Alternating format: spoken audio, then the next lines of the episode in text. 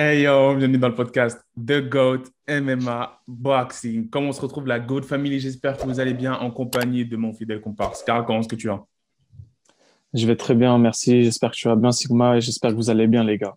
Ça va, super. J'espère que tout le monde va bien. Bon, là, on va parler de choses sérieuses. Pendant, pendant qu'hier, pendant qu'hier, on se faisait éliminer à l'Euro 2020 au foot, et bah, il y a une bonne nouvelle qui est tombée côté MMA pour les Français, et c'est Cyril Gann qui obtient enfin son title shot intérim contre Derrick Lewis. Donc là, c'est assez surprenant. Personne s'y attendait.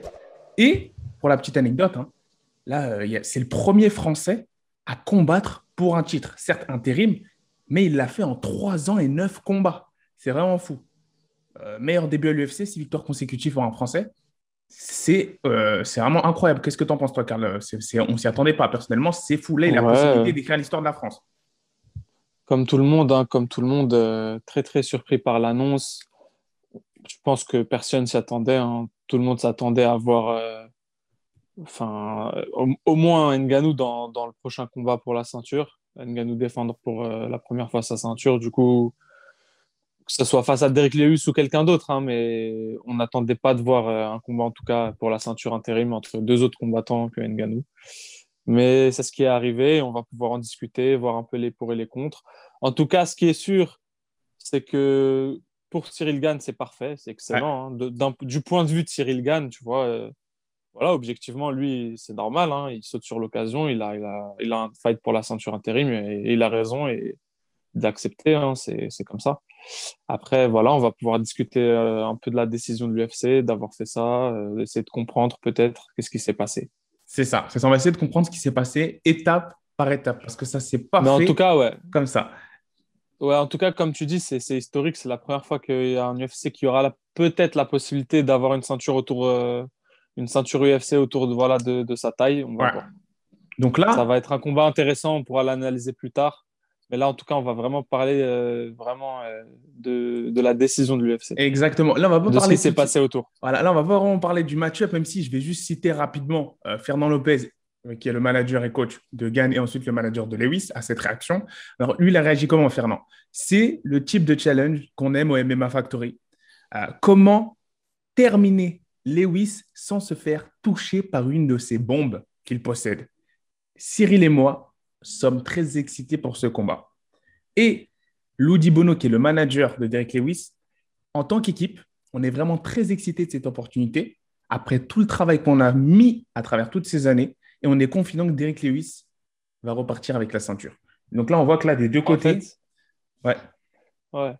En fait, tu as l'impression que des deux côtés, ça les arrange, tu vois, de ne pas tout de suite euh, combattre Nganou, que ce soit Lewis, que ce soit Lewis ou Gann voilà, on va, on va pas se mentir, je pense que ça, ça les arrange un peu, hein, que d'un point de vue business, je parle. Ouais, business. De pas combattre tout de suite. Toujours mieux. Ouais, de ne pas combattre tout de suite Nganou, d'avoir une chance d'avoir la ceinture intérim sans passer par Nganou, voilà. Mais en tout cas, ce qui est sûr, ouais, de toute façon, le gagnant, ça, c'est pas un problème. Le gagnant combattra Nganou, mais euh, mais en tout cas, ouais, en tout cas, un des deux aura, aura la ceinture intérim avant d'avoir combattu Ngannou. Et ça, je pense que ça les arrange. C'est ça. En termes business, déjà, ça garantit que c'est sûr qu'il y aura un combat du gagnant entre Ngannou parce que ça, ça sera ceinture contre ceinture. Et du coup, ça écarte direct les Miocic et John Jones. Déjà eux de la conversation. Allez hop, salut. Eux, c'est terminé. Maintenant, on va essayer de comprendre comment est-ce qu'on en est arrivé là. Parce que nous, côté français, euh, médias francophones, etc., ça nous arrange. Ça met encore plus de lumière sur les MMA français. C'est fou. On est extrêmement content. Mais il faut essayer de comprendre comment est-ce que Francis Ngannou, qui a obtenu la ceinture il n'y a même pas trois mois, se retrouve déjà avec son titre vacant. Ça, c'est fou. Ça, c'est vraiment fou. Et il y a le manager, Markel. Alors, son prénom, c'est euh, que je ne me trompe pas parce que je n'ai pas envie. Voilà, c'est Martin Markel, eh ben, qui est le manager de, Francis Ngannou, qui a dit que pour lui, c'était un choc total, cette décision, sachant qu'en fait, il s'était mis d'accord avec Dana White et l'UFC qui leur avait envoyé justement une date pour le 25 septembre, pour Lewis, en attendant. Et du coup, eux, ils ont validé, ils ont dit que oui, c'était bon pour eux, mais après avoir reçu cette réponse, l'UFC a move on. Voilà, parce qu'en fait, il faut savoir que Francis, lui, justement, revenait d'un trip, d'un voyage au Cameroun pour aller voir sa famille. Et lorsqu'il est revenu, il a vu que son titre était vacant. Donc, c'est comme ça que eux, ils l'ont vu de leur côté. Et tu as Dana White sur les mm. réseaux qui dit que en parlant du manager Martin Markel de Francis Ngannou, ce mec-là dit totalement de la hmm.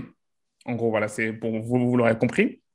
Il sait exactement ce qui se passait et n'est pas choqué. Il fait semblant parce qu'on lui a dit à plusieurs reprises que cela est arrivé. Mais son, euh, son management est incompétent et j'espère que Francis va commencer à changer les personnes qui managent sa carrière autour de lui. Donc là, il commence un très, très, très gros clash. Euh, se, se, commence entre le clan Dana White et Markel Martin, qui est le manager de Francis Ngannou. Et à ça, et ben, tu as Martin Markel qui a. Là, je vous le traduis en live. Hein. C'est-à-dire que moi, je l'ai en anglais. Excusez-moi, je fais la traduction directement en français.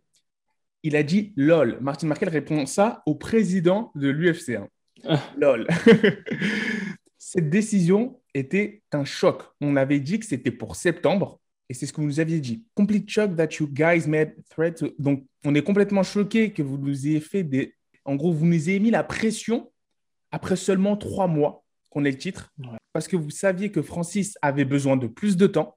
Voilà, en gros, en gros après, ça devient très compliqué. Mais en gros, tout ce que je peux vous le dire en anglais, mais je, vais éviter de vous le dire en anglais. Mais en tout tout ce que je vous dis, c'est que là, c'est vraiment très, très, très pimenté.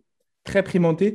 Et en gros, il lui dit qu'il a tout, Markel Martin a tous les mails, tous les écrits et tous les receipts, en gros, en screen, que en gros, l'UFC s'était mis d'accord avec lui et, et, sa société, parce qu'il n'est pas tout seul, il est représenté ici par une société de management qui est indépendante. Et en gros, ce qui fait que l'UFC peut moins mettre la pression sur Francis Ngannou que pour certains autres combattants. Et là, il y a Martin Markel qui a dit Je suis prêt à me faire, si vous voulez, blackballed par l'UFC. C'est-à-dire, en gros, carrément, euh, à me faire cut par l'UFC. Moi, ça ne me dérange pas si ça peut me permettre de révéler toute la vérité. Et il a proposé à Dana White, on va faire un petit jeu. Je montre tous les screens des conversations. Toi, tu montres tous les screens des conversations et on voit qui a raison. Et là, ça, c'est très, très, très, très, très, on va dire, euh, osé, très, très, très euh, audacieux et de la part du manager, parce que ça laisse présager qu'il a des vérités. Et que du coup, Dana White aurait fait un coup assez étrange à son fighter, à l'un de ses fighters qui, aujourd'hui, est une star montante à un pay-per-view, Francis Ngannou. Et ça, ça donne. Et ça, du côté des Américains, ça passe très mal du côté du peuple américain, qui eux, justement, savent qu'en ce moment, il y a cette battle un peu dans l'ombre, cette guerre froide entre les combattants et l'UFC pour qu'ils soient mieux payés. Mais lorsqu'on voit que l'une de leurs grandes têtes est entre guillemets traitée de la sorte, qu'est-ce que ça laisse présager pour les autres combattants? Donc là, va falloir, je pense qu'il va falloir que Dana White fasse très attention à gérer ce, à comment il gère ce dossier-là. Bien sûr, bien sûr. De, toute façon, on l'a vu euh, depuis hier soir sur les réseaux sociaux jusqu'à ce matin. Euh, l'opinion publique est en majorité clairement du côté de, Francis Nganou et, de son manager, euh, qui d'un côté ont raison parce qu'on on va dire qu'ils critiquent cette ce deux poids deux mesures qu'a l'UFC avec Nganou, leur nouveau champion, sachant par exemple, ils mettent des arguments en avant comme le fait que Miocic, lui, n'a pas eu cette pression lorsqu'il était, euh, lorsqu'il était euh, champion. Il avait euh, plusieurs mois, voire un, plus d'un an passé sans, sans défendre sa ceinture. Il n'avait pas ce genre de pression. C'est vrai que ça, ça fait mal. Là, ça fait, voilà, là, Nganou, ça fait que trois mois qu'il est, qu'il est champion. Il, est, il, est, il, a déjà, il va déjà devoir, devoir voir un autre champion intérim voilà, prendre sa place voilà, pour quelques temps. Enfin, pour un temps, euh, pour on va dire, pour euh, voilà, un temps déterminé jusqu'à qu'ils s'affrontent entre eux. Mais ce qui est bizarre, en fait, c'est que si j'ai. Alors, déjà, le combat, on n'a on pas précisé, il est officialisé pour quand Cyril gagne contre Lewis pour Le 7 août. Le 7 août. Voilà. Il faut, faut qu'on revienne sur ça. En fait, je, je, je pense qu'il hum, y avait des discussions pour que voilà, le 7 août, Francis Ngannou défende sa ceinture. C'est bien ça? À la base, avant, euh, avant d'avoir mis la date en septembre. Exactement. Et ce qui s'est passé, du coup, c'est qu'ils ont renégocié, euh, sûrement bah, le manager Nganou et son manager ont, négocié pour septembre. On dit, que, on, dit à l'UFC que le 7 août était trop tôt, et apparemment, ils s'étaient convenus pour, le, pour septembre. En fait, et si j'ai bien compris, en fait, c'est même pas, dans le dos. C'est ça, c'est ça. Mais je veux pas, pour trouver, c'est pas, c'est pas le, c'est là où c'est important. C'est pas le management et le clan Francis qui a dit septembre. C'est l'UFC. C'est-à-dire que eux, ils ont dit, on revient en septembre, on peut s'entraîner, on peut s'entraîner, on peut combattre juste le mois prochain. Tu vois, le truc, euh, tu vois, enfin voilà, bref. Tu vois, à la fin du mois probablement. tu vois, voilà. Je sais pas. En fait, l'UFC et le management d'Enganou sont venus à un accord en septembre. Et dans leur dos, l'UFC a, vu qu'ils pouvaient mettre un combat intérim en août Du coup, dans leur dos, ils ont officialisé euh, le combat intérim sans, sans, en ayant dit à la base tout dit. pour septembre. T'as tout dit. Voilà. tout dit. C'est ça, le, en fait, la, la, clé du, de la Discord, elle est là, en fait. Voilà. C'est que ils ont dit au clan Nganou septembre, ok, ça passe. Mais derrière, ils ont contacté les autres combattants et sont arrivés à, ils sont arrivés à caler en août un, combat intérim sans prévenir euh, euh, le clan Nganou. C'est ça. Et c'est vrai que du coup, c'est pour ça que c'est pour ça que le clan Nganou, en fait, ils sont, euh, ils s'y attendaient pas. C'est comme un, un, coup en traître derrière le dos. Ils sont choqués et ils ont appris en même temps que nous, en fait. Voilà. Exactement. As tout... En fait, là, tu as tout dit parce que moi, et, et pourquoi, et, là, là, je t'ai interrompu, mais j'aurais même pas dû t'interrompre hein, parce que je m'excuse parce qu'en vrai, septembre, moi, je pensais que c'était loin. Mais non, en fait, c'est qu'un mois après août. tu vois ce que je veux voilà, c'est ça, c'est ça. C'est ça. ça. dans ma tête, en fait. Je me disais, ah, peut-être c'est légitime. Mais non, en fait, c'est là, là, septembre. Tu vois, ça arrive, tu vois. En fait, voilà, objectivement, c'est la première fois que l'UFC fait ça, je pense, avec un de ses champions. Euh, est-ce que maintenant, dorénavant, c'est une nouvelle politique de l'UFC euh, qui va, ça sera que comme ça maintenant, ça sera où le champion combat euh, dès qu'on lui demande direct, ou est-ce qu'il y aura des combats pour intérim sinon à chaque fois, ou est-ce que c'est voilà, c'est unique, il y a eu des circonstances qu'on connaît pas peut-être, qui n'ont pas été révélées encore? Je ne sais pas. En tout cas, on peut essayer de se poser la question, de voir pourquoi cette décision, c'est d'analyser, d'essayer de comprendre, trouver des, peut-être des, raisons objectives. Moi, je pense que l'UFC, voilà, ils veulent juste euh, faire leur argent, faire un combat en août, en été. Et probablement qu'ils souhaiteraient que voilà, le gagnant euh, de la ceinture intérim fasse genre un gros combat euh, pour la ceinture, euh, enfin, la, la, Undisputed Title face à Nganou. Moi, je pense que c'est marketing, c'est pour faire un gros combat après heavyweight, un gros main event entre Nganou et le gagnant de ce combat. Moi, je comprends l'UFC du coup qui veulent faire de l'argent en été, hein, en août, ça c'est important. Et que je comprenne que le fait qu'il y ait des ceintures, bah déjà, ça met un peu plus de, de, poids à un pay-per-view. Tu vois ce que je veux dire? C'est un peu plus de poids à un événement. C'est un peu plus de poids. Parce que c'est un, on, voilà, c'est un UFC, euh, c'est l'UFC 265. 65, exactement. Voilà, du coup, ouais, pour, euh, pour les gros pay-per-view comme ça, euh, ils aiment bien quand même qu'il y ait des combats pour la ceinture. Et je pense que ça les arrangeait vraiment, comme tu dis. C'est ça. Le problème, c'est que quand tu fais ça et que tu vas, on va dire, tu utilises le processus d'intérimisation, si je peux me permettre, d'une ceinture, euh, alors que le combattant professionnel n'est pas blessé, on va dire le champion actuel n'est pas blessé, ça, on, dirait que ça, ça, baisse un peu la valeur de, cette, enfin, tu vois, de, de ce système-là. C'est étrange, c'est étrange, il faut faire attention. Peut-être plus d'argent pour les combattants, je l'espère, parce que c'est pour une ceinture, du coup, j'espère que les clauses contractuelles euh, financières seront à la hauteur. Peut-être plus d'argent pour l'UFC, mais c'est assez étrange, c'est assez étrange. Et on peut parler là peut-être d'un double standard. Pourquoi je dis double standard? Ce sont des mots forts, mais Stipe Miocic, quand il était champion, et que Francis Ngannou, du coup, il a perdu. Après, il a dû refaire son ascension folle euh, euh, pour avoir la ceinture. Moi, je me mordais les doigts et je me disais, mais qu'est-ce que fait l'UFC Pourquoi est-ce qu'on ne veut pas donner de combat à Ngannou? Et pourquoi est-ce qu'on ne veut pas lui donner Miocic? Il a dû attendre si longtemps et je ne pense pas que cette pression qui a été appliquée à Francis Ngannou a été appliquée à Stipe Miocic.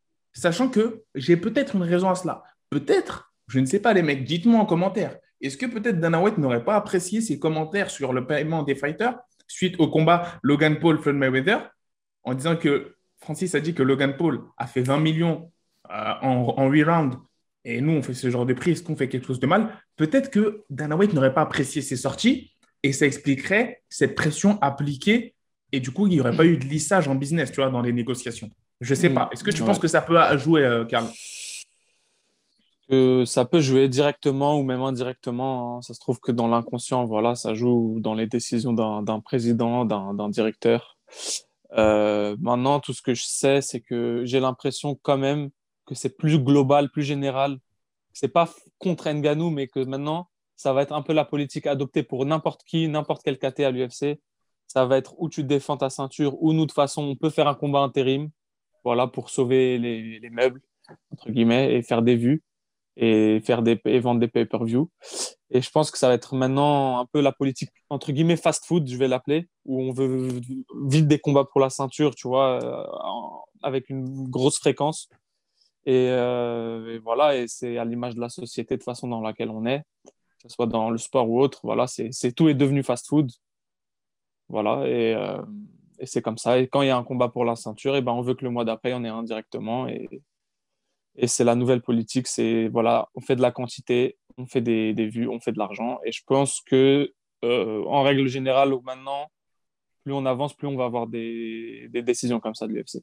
Peut-être que je me trompe, peut-être que vraiment c'était personnel pour Dana. Cette décision, c'est parce que c'était personnel contre peut-être Nganou ou son son, sa team de management. Mais en tout cas, ce qui est sûr, c'est que il y a une chose on ne peut pas nier, c'est des faits, c'est que l'UFC n'a jamais été. Euh, euh, il n'y a jamais eu vraiment d'équité euh, entre tous les combattants à l'UFC et entre tous les champions, ça c'est sûr. Quoi qu'il arrive, l'UFC, businessment parlant, ne s'est jamais comporté de la même façon avec tous les combattants. Voilà, il y a toujours des différences et et voilà, et il y a des gens privilégiés plus que d'autres, et il y a des gens avec qui on est souple euh, plus qu'avec les autres, et c'est comme ça. Et aujourd'hui, euh, tout ce qu'on sait, c'est que voilà, l'UFC n'a pas du tout été souple avec Nganou et a même été très rigide. C'est ça. Voilà. C'est ça. Ça, c'est un fait. On est, on peut pas nier, ils ont été quand même très rigides avec Nganou. Très, très rigide.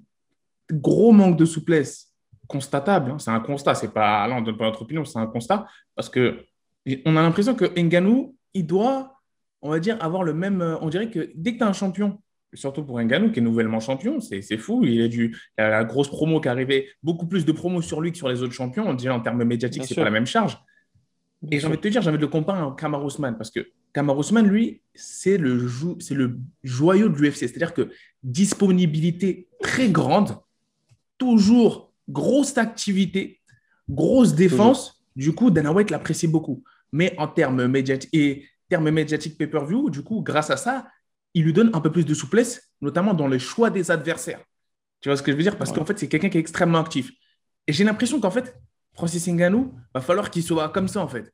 Va falloir qu'il soit extrêmement actif pour avoir plus de souplesse, plus de trucs. En fait, c'est si tu n'es pas, un si pas un charbonneur comme Kamar Osman, tu rentres chez toi, on t'intérimise direct.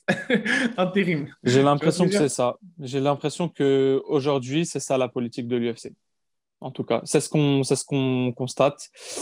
Euh, faut être disponible. Faut, quand, en tout cas, quand tu es champion, tu as vraiment énormément de pression à l'UFC. Faut être disponible, faut pouvoir défendre sa ceinture. Euh, il suffit d'une blessure, d'une d'un, petite période où tu veux te reposer, que ce soit mentalement, te ressourcer ou quoi, et bam, il y aura un champion intérim. On l'a vu hein, en lightweight, il y a eu des champions intérim. En, dans différentes catégories, il y en a, y en a eu souvent et c'est comme ça. Et ça sera de plus en plus comme dans cette direction. Voilà. C'est ça. Et, voilà, trois mois plus tard, Nganou va, va enfin, même là, dans, dans, dans, dans, un mois, Nganou va, va avoir un, champion intérim dans sa KT, alors que ça fera quatre mois, du coup, dans un mois qu'il a été champion. Mhm. Et il va devoir attendre, euh, je ne sais pas quel camp, pour euh, pouvoir combattre ce champion intérim et, essayer de, de prouver qu'il est le champion. Voilà. Euh, il a toujours pas défendu, voilà. Tant, qu'il a pas défendu, comme, comme les, le grand champion le disent, et tout le monde le dit, hein, tant que t'as pas défendu, voilà, tant que t'as pas défendu, t'es le champion officiellement, mais tant que t'as pas défendu, on peut, on peut encore. pas encore le champion. C'est ça, c'est ça. T'es pas le vrai champion encore. Faut au moins défendre une fois sa ceinture. Mhm. et, moi, pour me faire un peu l'avocat du diable, l'avocat de, de Francis entre guillemets, j'ai envie de dire, là, c'est vrai qu'on peut le comparer à Kamar Ousmane. Il faut qu'il fasse énormément de défense, etc. Mais ce n'est pas la même catégorie, les gars. Tu vois, ce n'est pas les mêmes parpaings que tu t'envoies dans la tête et ce n'est pas la même récupération.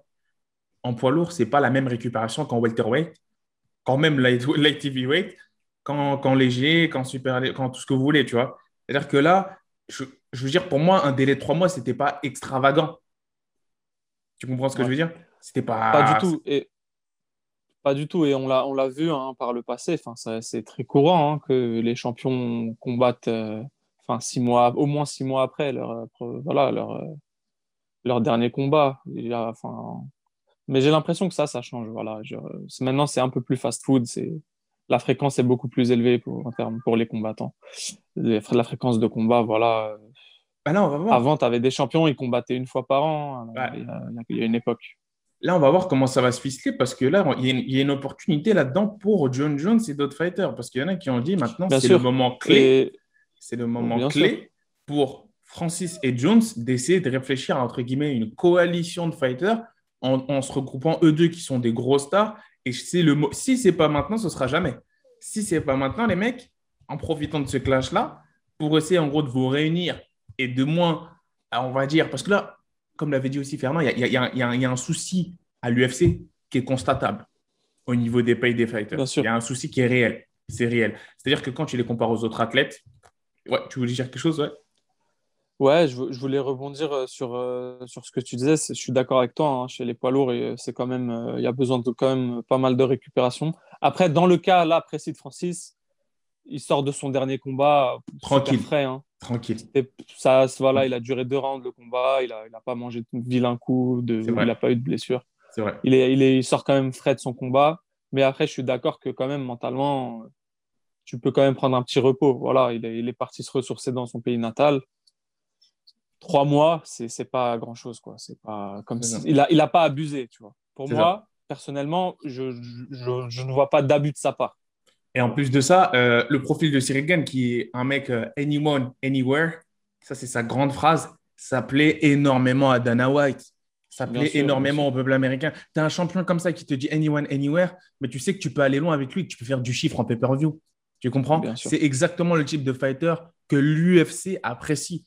C'est pas, tu vois, c'est l'inverse de la boxe anglaise. C'est le mec, c'est le guerrier qui va affronter n'importe qui, n'importe quand. Ouais, c'est sûr. Et de, toute façon, et de toute façon, que ce soit Cyril, on l'espère qu'il gagne, ou que ce soit même Derek Lewis, quoi qu'il arrive, ils, auront leur gros, leur gros main event. Ils auront leur gros combat. Euh, bien sûr. Que ce soit Derek Lewis ou, ou Gann, ils auront leur gros combat, leur gros intérimaire à mettre face à Nganou et, et ils auront leur combat l'UFC. Ils seront contents, quoi qu'il arrive. Après, attention, ça peut être un piège. Hein, mais, ce qui est sûr, mais ce qui est sûr, c'est que l'opinion publique, elle n'est pas avec eux sur ce coup-là. Et on comprend. Et on comprend. C'est ça, c'est ça, c'est ça. Aux, États-Unis, il y a, on va dire, il y a un gros, il y a un petit bid parce que Dana White, on dirait qu'il a fait.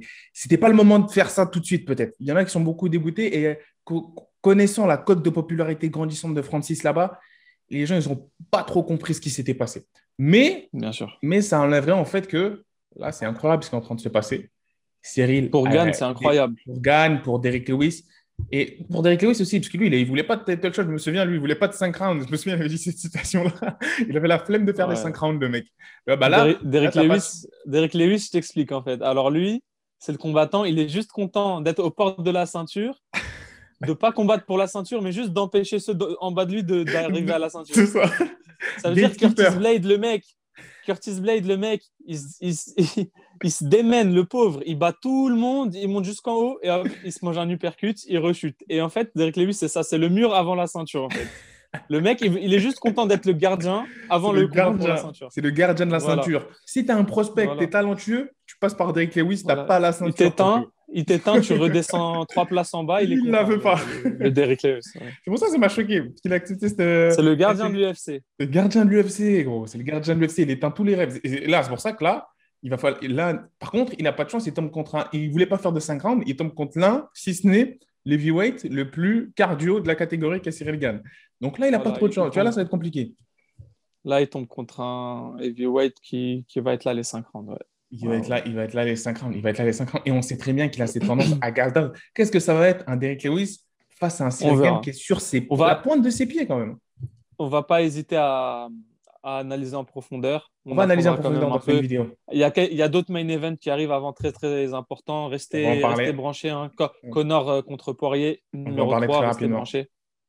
Voilà. Et, et, voilà, donc voilà, sur ce, nous, la God Family, on est extrêmement content pour le MMA Factory l'équipe de Fernand Lopez de King et Cyril Gann Bongamin, parce que là, il y a moyen de, de, faire quelque chose de grand. Ça fait en même pas l'espace de trois ans. C'est-à-dire que moi, je veux faire un, payer quand même le gros respect à Fernand qui se doit. Parce que il l'a fait avec Francis. On peut se dire, oh, c'était de la chance, tu vois. Oh, Francis, c'était un monstre. N'importe quel coach aurait pu le faire avec lui. OK. Mais quand tu le refais une deuxième fois, quand tu le refais une deuxième fois, Désolé, je rebondis sur ça je rebondis sur ça, désolé. Euh, on, rappelle que le premier title shot d'Enganou, il se fait ultra dominer et il passe à côté, hein, les gars. Et euh, pour vous dire que c'est pas facile. C'est pas parce que tu as Nganou que le coach, forcément, c'est facile pour lui. Exactement. Regardez le premier, le premier combat pour la ceinture, il passe complètement à côté, il passe à côté du game plan. Donc, ça, c'est pas une excuse. C'est pas une excuse valable. Le A, c'est Nganou. Non, avec n'importe qui, quoi qu'il arrive aujourd'hui à l'UFC, c'est un travail monstrueux pour arriver à la ceinture. Pour, pour les coachs et le combattant. Donc, c'est pas une excuse. Ah, c'est Nganou, ah, c'est lui, ah, c'est. Non, non. C'est pas que le talent qui t'amène à la ceinture. Aujourd'hui, tout le monde est talentueux à l'UFC. Le mind. Tout le monde est talentueux à l'UFC aujourd'hui. C'est pas que le talent. C'est ça. C'est tout à fait d'accord avec toi. Et là, on voit en fait, du coup, Cyril Gann qui est l'expression du génie, j'ai envie de dire, IQ fighting de Fernand Lopez. Parfaitement. Et justement, là, on peut voir que eh, c'est pas pour le jeter des fleurs, hein, même si c'est littéralement le cas, mais quand tu le fais deux fois, quand tu le fais deux fois, est-ce qu'il n'y a, pas beaucoup de coachs francophones, européens, tout simplement, qui ont fait ça? Vous voyez ce que je veux dire? C'est Aujourd'hui, on ne va pas se mentir, même avec euh, l'arrivée de nouveaux combattants à l'UFC, du MMA Factory, bah, c'est une des gyms euh, voilà, qui commence à faire sa place, qui commence à être une des grandes gyms de l'UFC. C'est ça. Elle n'est pas encore au niveau des plus grandes euh, gyms américaines, mais elle arrive, et peu à peu. Et on le voit avec le rise de, voilà, bah, anciennement Nganou, maintenant Cyril Gann, et d'autres combattants à côté qui font leur entrée à l'UFC. Et voilà, et ça, ça prouve euh, un futur radieux pour le MMA Factory si ça continue. C'est ça. Donc là, tu vois, là, voilà, donc là, là, clairement, là, en plus, as, dans le team, j'ai l'impression quand tu es en poids lourd, pardon, et que tu es au MMA Factory, attends-toi à, vite arriver à l'UFC parce que Fernand Lopez, il a cette, cette capacité à transformer les poids lourds, on va dire, en fighter type pour l'UFC, tu vois. C'est-à-dire que leur style, leur, leur, leur, manière de gérer sa carrière et surtout le, le game plan, la stratégie, fit à chaque fois. Donc là, je pense notamment à des fighters tels que Alan Bodo et autres qui vont faire très mal à l'UFC. Et, en tout cas, je peux te dire que Fernand Lopez, c'est un très très bon entre guillemets recruteur, visionnaire. Il arrive, il arrive à sentir quels combattants vont pouvoir euh, faire ces choses, faire leur place et réussir à l'UFC. Parce que je pense pas que c'est par hasard qu'il va prendre un combattant et lui dire c'est bon, on va te ramener à l'UFC, on va faire quelque chose. Il le je sent. pense qu'il voit les choses. Il le sent. Il, le sent. Il ressent cette chose en plus chez un combattant il sait qu'en travaillant avec lui, il va pouvoir l'emmener. Tu vois, c'est ça. Quelque part de, de gros. Et ça me fait penser au, dernier fight, à l'un des fighters qu'on a interviewé sur la chaîne, dans le podcast de GOAT, qui vient de signer au Management Factory. Voilà, Abdul, Abdul. hein. Abdul, et on, lui espère aussi une voix aussi radieuse que celle que Cyril a eu. Parce que là, il est très, très bien entouré. Projet, voilà, Abdul qui a pour projet là d'intégrer l'UFC hein, prochainement, que ce soit dans que ce soit dans le futur proche ou un peu plus sur le moyen terme, mais c'est dans ses projets, et bien sûr. Et pour ça, il a, il a fait le bon choix et il a intégré la team qu'il fallait. Voilà. Ouais, donc là, ça promet. Le MMA Factory, on top of the map of the world, ça promet énormément. La famille, laissez-nous, la Good Family, vos impressions sur, ce qui, sur toute cette situation. Voilà. Donnez-nous votre avis, votre avis euh, sur ce qui s'est passé. À chaud un peu, voilà. Euh, nous, c'est simple. On est forcément content pour Cyril. Mais d'un autre côté, euh, on trouve que c'est un peu injuste vis-à-vis de Nganou. Mais ce n'est pas parce que c'est Nganou, c'est parce que pour nous, ça fait trois mois, il est champion, ça fait trois mois, c'est un peu injuste. Voilà. Quand on a vu le double standard avec Stipe Miocic et qu'on était du côté de Francis Ngannou et qu'on se disait, ouais, il y a un mur, il va jamais arriver à la ceinture, on dirait. Il peut mettre KO 10 000 personnes, on dirait, il va jamais affronter Stipe. Euh, parce qu'ils ils faisaient leur trilogie. Pendant un moment, la catégorie, elle était monopolisée par Stipe et Daniel Cormier. Il n'y avait que eux deux. Et là, maintenant, euh, ça distribue ça. Mais bon, mais bon, on est content. Ça tombe sur le français. ça tombe sur bon gamin, donc on ne va pas se plaindre. Ça tombe sur bon gamin. mais au moins, ça vous montre qu'on est un média vraiment impartial. Vous voyez? Qu'on n'est pas que. Euh, on n'est pas que là pour euh, faire les, éloges et les fleurs de la France. Non, non, on est un média vraiment impartial et on traite de toutes les situations, de tous les points de vue. C'est important parce que mm. on sait qu'il faut supporter il y a des supporters des deux côtés et voilà, on est là pour donner les deux points de vue. Ça, c'est super important pour pas délaisser deux points de vue. Donc sur ce, la famille. Moi, je pense qu'on a fait le tour. Pour les pronostics, les mettez pas. Si vous voulez, vous pouvez les mettre en commentaire. Ça fera du référencement, mais c'est pas tout de suite qu'on va faire les pronostics. Ça va arriver. Et sur ce, je pense qu'on peut leur dire, Carl. Peace. I'm so mean, I make medicine sick. Give me five, give me ten, call me daddy. Everybody.